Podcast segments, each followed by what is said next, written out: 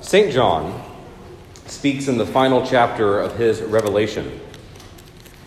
I heard a great voice from the throne saying, Behold, the dwelling of God is with men. He will dwell with them, and they shall be his people, and God himself will be with them. He will wipe away every tear from their eyes, and death shall be no more. Neither shall there be mourning, nor crying, nor pain any more, for the former things have passed away. The Christian story, which finds its climax each year on Easter Day, bears two underlying themes redemption and recreation. Now, St. John gives us both, both of these in, these in this passage. There is redemption, in that man is once again God's people. The Bible closes its final pages with everything as it should be once more. No more tears. They wept enough now. There was weeping over the struggle of the Hebrew children, the exile into Babylon, the destruction of the temple, weeping over the sin of Eve, the lust of David, the passion of Christ. But now no more. And then there's recreation. Something new is happening. The former things have passed away. Now, these are the ideas which the church puts before us in each funeral liturgy. God, like a parent, wiping away the tears from the eyes of a child. There's no need to cry. All things will be made new. All things are right. The English poet and preacher John Donne, considering these same thoughts, had this to say When God shall come, to the last act of glorifying man, when he promises to wipe all tears from his eyes, what shall God have to do with the eye that never wept? Easter is a curious day. People get the itch today, you know, to run to church. Everyone has joy today. They pack the walls. They join their families. They wear their best clothes. It's unavoidable. It's the happiness of this day. And everyone should have this joy. But for some also there are tears.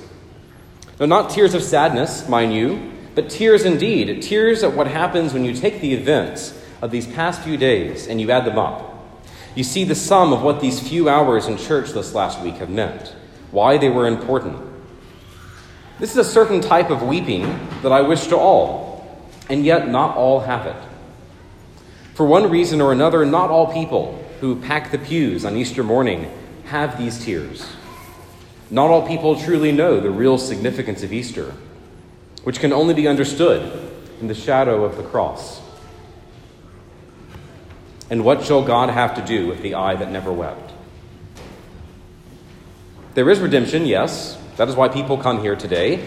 But there is recreation. There is a newness to the Christian religion, which flows from Easter Day.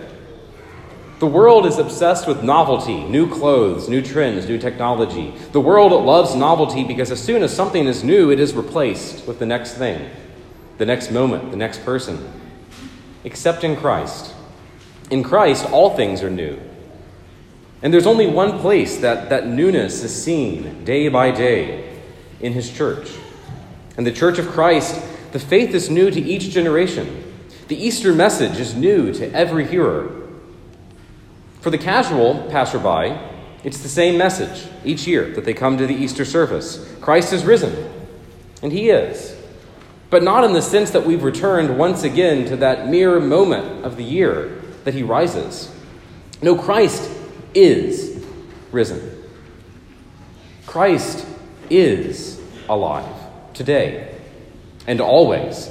His Easter rising is new each day because it never grows old.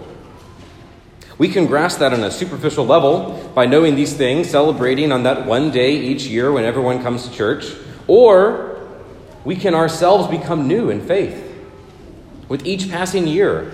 But that takes a real act, something more than coming to church today. C.S. Lewis gives us the image of a traveler returning home, only when he, fixes, when he makes his minor, minor uh, Lord, coming home, only when he makes his final approach he finds himself on the edge of a cliff, a deep cliff. Now, there's a superficial closeness in this moment. The traveler is near his home by proximity, but he can only truly come closer to home as he makes an approach, even if that approach means going around for miles around the cliff. And so Lewis writes What is nearness to him, to God, by likeness, by proximity, is never by that fact alone going to be any nearer. But nearness by approach is by definition an increasing nearness. In other words, we can all share in the joy of Easter, the joy of our Lord. Indeed, He wants that. But our joy alone is not enough to bring us to Him. It isn't enough to make us close to God, to that only place where joy is always new. Therefore, what shall God have to do with the eye that never wept? We have to make the approach ourselves. We have to make the step toward Him. We have to run to the empty tomb ourselves and there find the risen and the living Lord. Christ isn't some long gone fellow that meant so much to the world that we celebrate him each year on a special day and recall his memory. Christ is alive, and his church is standing there at the door of the empty tomb, beckoning us, beckoning us to come in and see the binding cloths. She calls up witnesses each year Peter and John and Mary Magdalene and Paul. And she begs each year in the Easter sequence that we just heard sung that Mary will once again speak to us of what she saw in the garden on Easter morning. And she does all of this, she relives this moment not because it is lost, but because it is new again. And so the church this morning gives us all things new new flowers, new candles, new holy water, new fire, newly pressed altar linens, newly consecrated hosts in her tabernacles. All of this because the Easter mystery is new again, as it always is. And she continues to tell this mystery to the young and the old because each soul she tells hears it new, and through them she remains young. That is how she has survived these past 2,000 years, not by any remarkable feat of governance, but because she hands down to each succeeding generation not some old, worn out, and broken project of hers, but the ever ancient, ever new announcement of the resurrection. And that isn't a banner or a song that comes out only once a year. The news of the resurrection is perennial. Each day, the church heralds it from her steeples and her pulpits. She gives the news to the prisoner and the orphan, to the sick and to those who are well. And she is giving that news to you today, who have found yourselves in this church on Easter morning. I sometimes wonder why so many people show up for Easter Mass. I mean, in my mind, it makes sense because I know all of this. I know why I'm here. But what draws the crowds that doesn't draw them the rest of the year? I think it's because deep down, we all want to hear the news of the resurrection. Because all of us want to be redeemed. All of us want to be recreated. All of us want a new start.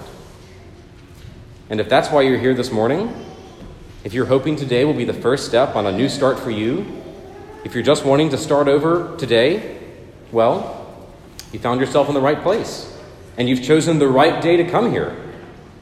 But if you trip up this afternoon, please come back next Sunday or tomorrow, or the next day, or any day. Because the news and the joy of Easter isn't confined to a single moment of the year. Today, all things are new, but they will be again tomorrow, and next week, and next month, and on until the end of time. And for those of you who already find yourselves in a pew week by week, you're not exempt from this calling. Right now, all of us are gathered in one place, like the apostles on Easter morning, gathered in the upper room. And Christ is here among us. But he sends us on before him into Galilee, that is, into Greenville, into all the surrounding towns, and across the river, and throughout the nation and all the world until every eye weeps at the message of this day. Alleluia! Christ is risen.